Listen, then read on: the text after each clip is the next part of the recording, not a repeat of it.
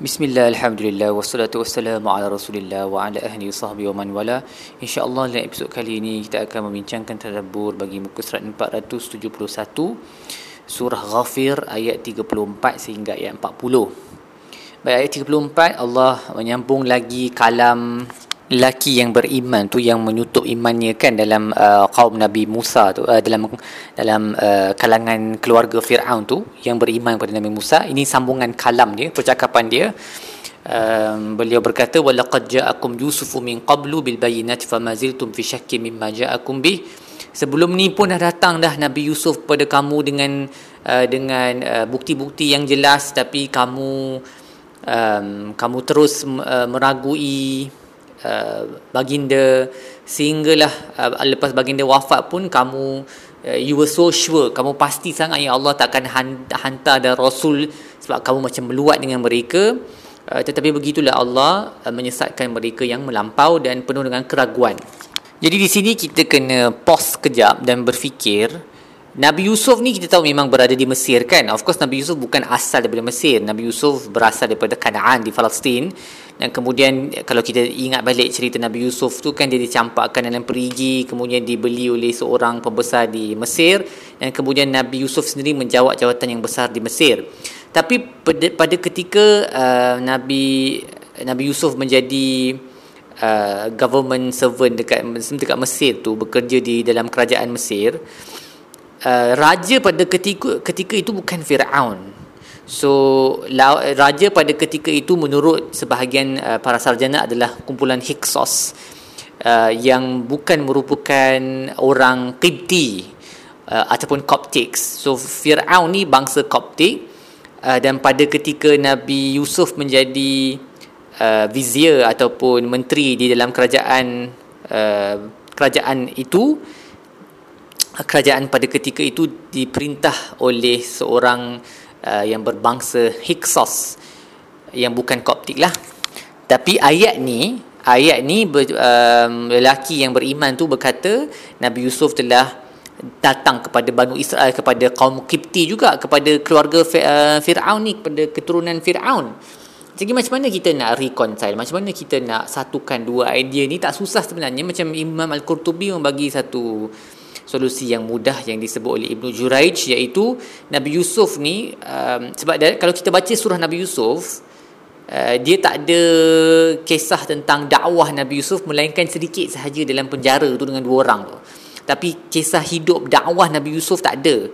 Jadi ada ulama yang berpendapat uh, Nabi Yusuf ni telah dihantar sebab dia memang rasul kan jadi dia telah dihantar kepada uh, kaum Firaun yang duduk di Upper Egypt So dia berada di Lower Egypt dan uh, kaum Firaun ni berada pada ketika itu menguasai Upper Egypt yang berada di selatan uh, Lower Egypt. Dia terbalik nama dia terbalik. Sepatutnya Upper Egypt tu lebih utara kan tapi dia terbalik.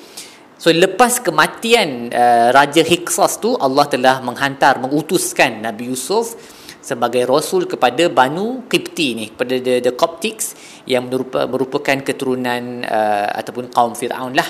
So itu satu explanation yang mudah untuk diterima dan probably is the most logical one. Tapi boleh juga jadi yang um, Nabi Yusuf ni bila dia bekerja dengan kerajaan uh, Hyksos tu it could be that it was not really Hyksos. It could be that waktu itu dynasty um, yang Nabi Yusuf menjadi menteri tu dia bukan uh, golongan Hyksos tetapi dia memang golongan Kiptia cuma mereka belum lagi menggunakan title Fir'aun bagi raja mereka. Sebab title Fir'aun tu dia digunakan lambat dalam dinasti Fir'aun tu. Uh, kalau orang yang belajar Egypt, Egypt, Egyptology ni mereka lebih tahulah. Dia dalam dinasti ke-18 19 uh, Fir'aun lah. Baru dia guna title Fir'aun tu untuk raja. Sebelum tu mereka ada title yang lain. So it could be boleh juga jadi yang Nabi Yusuf memang daripada awal lagi telah diutuskan kepada uh, kerajaan Qibti, Coptics ni. Tetapi mereka pada ketika itu belum lagi menggunakan title Fir'aun. Um, dan kiranya dia teruslah dia terus berdakwah kepada mereka. Dan boleh juga jadi yang memang uh, pada waktu itu kerajaan yang memerintah uh, Lower Egypt bukanlah kerajaan Fir'aun pun bukan bangsa Qibti uh, ataupun Coptics ia adalah bangsa Hyksos dan sebab itu Allah menyebut uh, namanya sebagai Malik. So both both uh, possibilities ada lah. Tapi mungkin yang lebih tepat yang yang first tadi lah yang saya sebut sebab uh, ramai ulama uh, sejarawan memang berpendapat waktu tu memang uh, zaman Hyksos bukan orang Kipti. Dan lepas itu seperti yang mana disebut Ibnu uh, Ibnu uh, Imam Al-Qurtubi uh, daripada Ibnu Juraij bahawa Nabi Yusuf telah dihantar selepas raja tu mati. Nabi Yusuf telah dihantar ke um, Upper Egypt untuk berdakwah kepada kaum Qibtiyah. Tapi poin dia kat sini lelaki tu nak kata, lama dah kamu ni wahai bangsa Firaun. Allah dah hantar rasul tapi kamu tak nak beriman. Jangan jadi macam tu. Itu that's the point lah of this of this person telling Pharaoh and his people. Kemudian Allah sebut Allah tak suka kepada orang yang yang melampau yang meragukan tadi human huwa musrifun murtab ni siapa mereka ni adalah mereka yang suka berjidal suka berbahas tentang ayat-ayat Allah tanpa tanpa ilmu yang sampai pada mereka. Dan Allah bencilah besar kebencian Allah um, dan juga orang beriman terhadap mereka ni. Tetapi begitulah Allah menutup hati orang yang mutakabbir yang jabbar yang yang bongkak yang takbur yang ingat mereka berkuasa. Allah menutup hati mereka supaya Allah mereka tidak menerima hidayah. Kemudian uh, kita masuk ke dalam satu uh, kalam. Uh, kita masuk pada kalam Fir'aun pula. Fir'aun berkata waqala Fir'aun ya Haman uh, ibni li sarhan la'alli ablugul asbab. Wahai Haman Haman ni adalah salah seorang watak jahat lah dalam kisah Nabi Musa. Dia adalah minister of stone construction menteri pembinaan lah kita boleh kata menteri kerja raya macam tu lebih kurang. Dia suruh Haman untuk bina baginya satu menara yang tinggi supaya dia boleh um, sampai kepada jalan-jalan uh, langit supaya dia boleh tengok kepada Tuhan Musa. Dan dia kata wa inni la azunnuhu kadhiba tapi sebenarnya aku tahu yang Musa ni adalah pendusta jadi uh, ramai di kalangan mufassirun berkata memang Firaun bila disebut kata-kata ni dia memang suruh Haman membina menara yang tinggi tu. Okey. Sehingga kan uh, dalam ada setengah uh, ustaz-ustaz kita yang agak melampau sikitlah dalam dia punya uh, apa penerangan tu dia kata sampai berapa 11 12 km tu macam tak logik lah sebab 12 km tu dah atas daripada troposfera lagi troposfera ni lapisan atmosfera yang mana manusia boleh duduk ada oksigen. Atas tu lebih daripada tu tak, tak ada oksigen dah. So tak logik lah benda tu. Cuma memang ada para ulama yang kata memang uh, um, Fir'aun suruh Haman untuk bina uh, menara yang tinggi ni. Tetapi ada segelintir ulama lain yang uh, tak setuju dengan pandangan ini dan mengkritik pandangan tersebut dan berkata seperti Imam Ar-Razi. Imam Ar-Razi kata tak logik lah. Fir'aun ni lelaki yang cerdik. Dia pandai dia manipulatif dia pandai. Tak mungkin dia akan menghasilkan duit dia, dia begitu banyak sekali uh, dan harta negara semata-mata nak bina satu menara um, yang memang dia tak ada intention pun nak nak nak pergi tengok Tuhan Nabi Musa tu. Dia tahu sebab dalam hati dia, dia dah decide dah. Tuhan punya tak ada Tuhan selain daripada diri dia.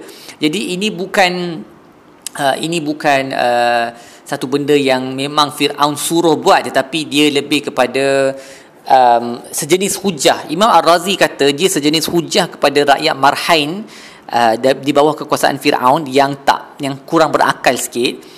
Poin Fir'aun adalah wahai Haman bina untuk aku satu menara sampai ke langit tapi kita tahu bahawa membina menara ke langit itu satu benda yang mustahil. It's impossible to build a menara up into the sky. Zaman dulu, uh, zaman sekarang pun susah. Zaman dulu lagi lah mustahil. Walaupun mereka ada piramid. Tapi piramid itu adalah sampai ke langit pun. Dia tinggi tapi tak tinggi mana sangat. Ini nak menara sampai langit ini memang mustahil lah. Jadi poin yang disebut oleh Imam Ar-Razi adalah kat Tuhan ni dia mesti ada tempat. Tempat dia sama ada dekat dunia ataupun dekat uh, dekat langit kat dunia ni kita tak nampak Tuhan Musa ni. Jadi mungkin Tuhan tu ada kat langit. Dan saya suruh Haman bina menara ke ke langit ni, tapi kita tahu yang pembinaan menara ke langit ni satu yang mustahil, cannot be done. Jadi in the end of the day we can never know. Kami memang tak akan tahu sama ada Tuhan Musa tu betul-betul ada kat langit ataupun tidak. So dia jenis hujah um, berdasarkan dalil hissi lah, dalil um, uh, apa yang boleh dicerap dengan panca indera. That means point Fir'aun adalah kalaupun kita nak cuba bina menara ni ke atas tapi memang tak boleh. So his point is memang it's impossible to build a menara sampai ke langit atas tu. Tak mungkin boleh jadi benda tu sebab resources pun tak cukup teknologi pun tak ada. Jadi kita memang takkan tahulah uh, Tuhan tu betul ada ataupun tidak. Okey ini pendapat Imam Ar-Razi pendapat Ibn Ashur uh, menarik sikit dia uh, Ibn Ashur menggunakan uh, ilmu sejarah dan juga cultures of different religions around the world yang uh, membina monastery ataupun kuil-kuil di tempat-tempat yang tinggi. So sama ada orang Nasrani ke, orang Buddhis ke, kita tengok banyak monastery mereka, mereka memang bina di gunung-gunung yang tinggi uh, terpelihara apa yang terpencil jauh daripada kehidupan masyarakat yang lain supaya mereka boleh betul-betul fokus dan kononnya dengan fokus tu boleh mendapat ilham daripada Tuhan. So Ibnu Ashur berpendapat Firaun memang suruh bina menara tu tetapi dia bukan menara yang tinggi sampai ke langit tapi punya menara yang tinggi supaya dia boleh berkhalwah lah by himself untuk kononnya menerima ilham. Saya sendiri cenderung kepada pendapat um, Dr. Wahbah Zuhaili iaitu kalau kita baca ayat ni uh, secara dalam konteks dia it's just uh, it's just uh, about Firaun making fun of Nabi Musa. Dia hanyalah kata-kata yang disebut oleh Firaun untuk menyindir Nabi Musa. Saya rasa ini uh, bagi saya pendapat yang paling uh, sesuai dengan dia punya konteks ni dan paling masuk akal juga um, sebab kalau kita kata Fir'aun kan kita tahu dia memang uh, daripada dia memang panggil Nabi Musa Majnun lah sahir lah so yang ni dia memang nak memperolokkan Nabi Musa dengan berkata um, it's like kononnya kan dia macam eh Jomlah kita bina uh, menara nak tengok Tuhan Musa tu. So dia memang memperolokkan. Dia bukan niat dia betul-betul nak bina tower tu, menara tu. Niat dia adalah untuk memperolokkan uh, Nabi Nabi Musa bahawa Tuhan dia tu berada di langit sebab Allah Nabi Musa ada sebut bila berdakwah kepada Nabi apa pada Firaun Tuhanmu adalah Tuhan langit-langit dan bumi kan. So Firaun uh, memperjenakakan memperolokkan memperlekehkan dakwah Nabi Musa dengan kata jomlah kita bina satu tower since dia kata Tuhan dia Tuhan langit kan kita cuba naik atas tengok tapi he didn't intend for the tower to be built pun it was just a figure of speech uh, untuk memperlekehkan dakwah Nabi Musa. Saya rasa inilah yang paling uh, mudah, paling sesuai dengan konteks ayat ini. Uh, walaupun ada ramai uh, ulama yang mengambil zahir ayat ini bahawa memang betul-betul uh, Nabi uh, Fir'aun suruh Haman untuk membina menara but I think this is very very unlikely indeed.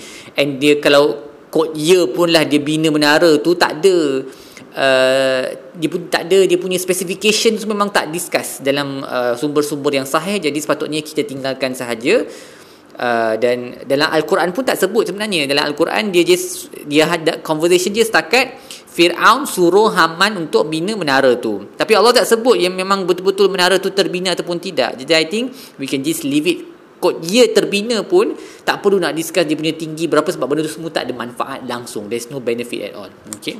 Dan sebab tu eh, Nabi uh, Firaun ni dia sebut wa inni la azunnuhu kadhiban and I'm certain that he is a liar. Okey aku tahu yang Nabi Musa ni adalah seorang pendusta. Dan kemudian um, Allah sebut wa ma kaidu fir'aun illa fi tabab. Tidaklah rancangan Firaun itu melainkan uh, sia-sia sahaja ataupun has no value. Um, dan Ibn Ashur berkata sebutnya uh, Allah menggunakan perkataan-perkataan uh, kaid kaid ni kaid means uh, rancangan selalunya dia digunakan dalam sesuatu yang uh, bukan bukan secara zahir zahirnya kita sebut sesuatu tetapi we mean something else so bagi Ibn Ashur this strengthens the position that he actually didn't literally mean bukan maksud dia untuk betul-betul bina menara yang tinggi sampai ke uh, sampai ke langit itulah. Ha.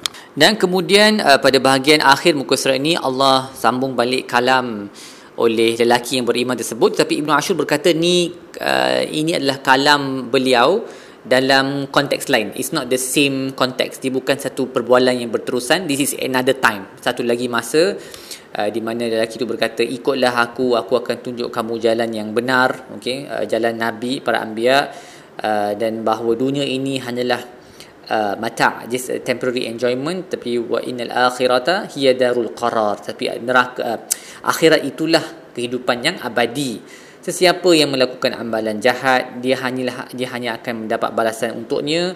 Dan sesiapa yang melakukan waman waman amila salihan min zakarin aw unsa wa huwa mu'minun dan sesiapa yang melakukan amalan saleh sama jadi lelaki ataupun perempuan dan dia beriman faulaika yadkhuluna aljannah maka dia akan masuk ke dalam syurga. yurzaquna fiha bighairi hisab. Dia akan diberikan rezeki di dalamnya tanpa tanpa penghujung tanpa hisab. Semoga Allah kumpulkan kita semua ke dalam syurga bersama-sama insyaallah. Baik setakat itu sahaja tadabbur kita bagi muka surat ini. Insyaallah kita sambung dalam episod-episod lain. Sallallahu alaihi wasallam wa ala alihi wasallam alhamdulillah rabbil alamin